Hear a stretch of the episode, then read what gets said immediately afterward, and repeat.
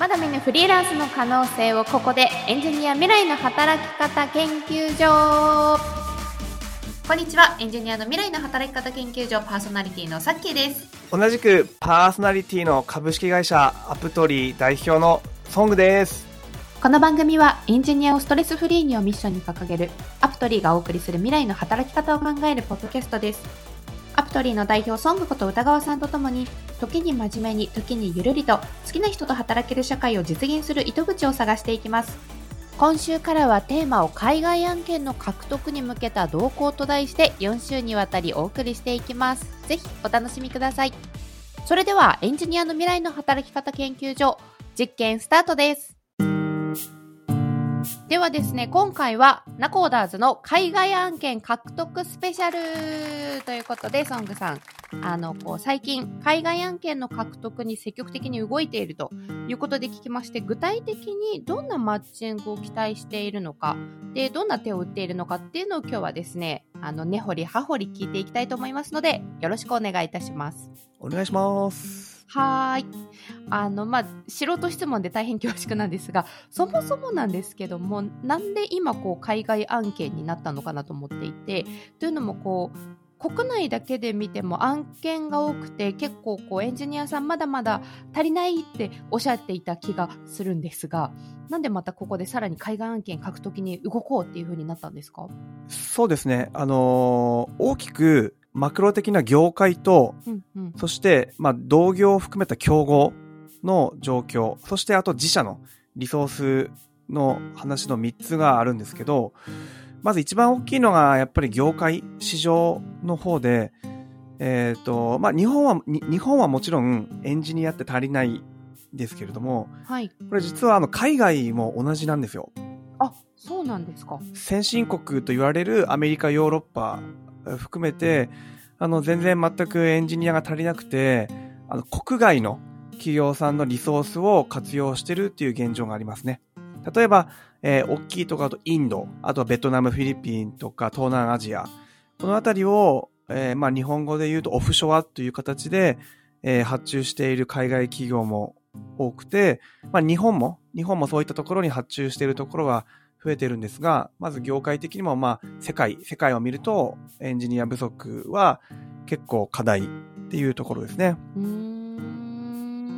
次に、あの、競合の話なんですよ。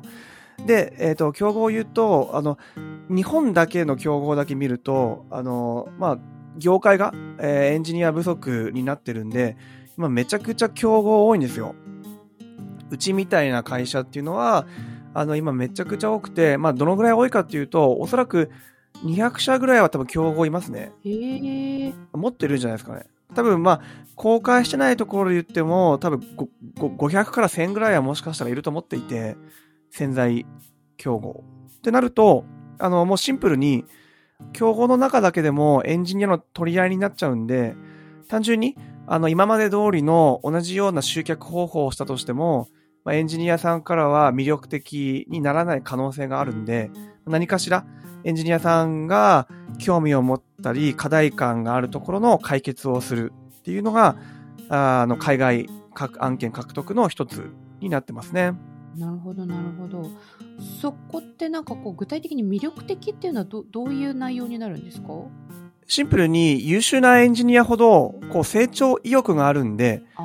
あの、日本の案件はもちろんご紹介していくんですけど、もっともっとこう、新しい人、まあそれこそ、あの、海外目を向けて、えー、あの、海外の方と働いてみたいとか、まあそれこそあの、英語をもっと身につけて、あの、成長していきたいっていうニーズはあるんですよね。実際になんか話せる範囲でいいんですけど海外案件って具体的にどういうものがあるんですか？その国内の案件と海外案件と何が違うのかっていうのがなんかその規模が違うのかそもそものその内容が違うのかどどういう違いがあるんですかね？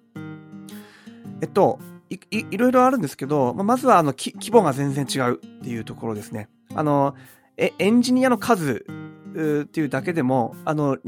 今の日本だとエンジニアっていう職業のについてる方々って、まあ、100万人ぐらいなんですよね。そんなに ?100 万人ぐらいで、いや、でもまあ、100万は多いか少ないかね、あれですけど、100万人ぐらいなんですけど、あの海外に行くと、まあ、全部で見ると、その30倍ぐらいはいるんですよ。30倍。3000万人ぐらいはは、まずエンジニアの規模はあるので、あの、本当に、なので、その、チームとしての、あの、あの、人数もそうですが、開発する規模は、海外、特にアメリカ、ヨーロッパの案件はかなり大きい案件ですね。で、もう一個が、あの、数字で言うと、えっ、ー、と、お給料。お給料も全然違いますね。やっぱりあの、シンプルに日本、日本と比べて1.5倍から2倍ぐらいお給料は違いますね。実際やっぱそうなってくると経験を積みたいのもあるけどそのまあ大きい案件海外の案件をその獲得してエンジニアとして経験を積みたいだったりとかそういう方々の需要も高まっているっていうことなんですかねそうですね。需要高まってるし、あと直近の情報だけで見ると、めちゃくちゃ円安なんで、ああ。えっ、ー、と、海外の、それこそアメリカ、ヨーロッパの企業からしたら今狙い目なんですよ。日本のエンジニアって。ぶっちゃけ安いんで。そっかそっか。安いんで、なんか、で、もちろんその東南アジア、インドに比べたら高いですけど、その日本人独特のコミュニケーションとか、そのあたりって潤滑油になり得るので、僕は、まあ、本当に今がチャンスなんですよね。日本のエンジニアが海外に行く。まあ、もちろんそのお給料はね、円安なんでちょっと変わってくるかもしれないんですけど、経験を積むっていうんであれば、経験が積みやすい。発注しやすいんですよね。なるほど、なるほど。じゃあそのなんか方針としても国内の案件ももちろん引き続き受けていくとは思うんですけど今までよりも海外案件の割合を少し増やしていくようなイメージになるんですか？あそうです。もともとそういう思いはあったので、あの、はい、ガンガン増やしていくっていう方針ではありますね。今あのちょっとおっしゃってた日本人ならではのコミュニケーションっておっしゃってたと思うんですけれどもやっぱりその海外のその方から見た時にあの、まあ、世界各国のエンジニアの方にじゃあお仕事をお願いする。でも日本のエンジニアの方ってこうだからやっぱり一緒に仕事しやすいよねみたいな。やっぱりそこの文化の何でしょういい意味での違いみたいなのも結構肌で感じる部分ってあるんですか？そうですね。肌で感じるよりかは今のあの海外でのコミュニケーションの課題の解決になり得るっていうふうに思っていてまだなんだろう、その、その海外での日本人の活躍の世界観は、まだ実績もこれからなんで、えっ、ー、と、か、か、仮説でしかない状況ではあるんですが、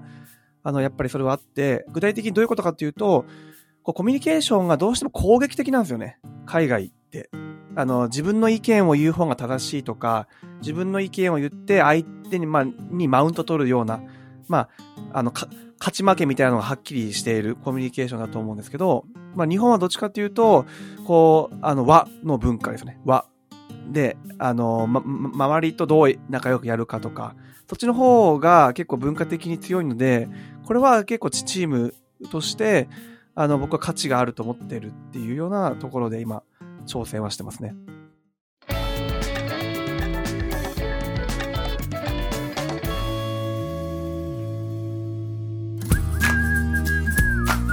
リーでは共感採用という手法で企業とマッチングし、お仕事を引き受けてくれるエンジニアの方々を大募集。リモートで働きたい、好きな人と好きな場所で働きたいというエンジニアの方は、カタカナアプトリーで今すぐ検索。まずはホームページをご覧ください。また、一緒に好きな人と働ける社会を実現してくれる仲間も随時募集中です。こちらもご応募お待ちしております。はい。ということで、今週はここまででございます。お聞きいただきましてありがとうございました。えー、来週からはですね、お二人ゲストをお迎えしまして、この海外案件の、えー、動向についてですね、もう少し詳しくお話を聞いていきたいと思います。エンジニアの未来の働き方研究所は毎週金曜日配信予定、アプトリーの公式ツイッターでも情報を発信していきますので、ぜひフォローをお願いいたします。ツイッターのアカウントは、アットマークアプトリー、UPTORY アプトリーです。ご意見ご感想をお待ちしております。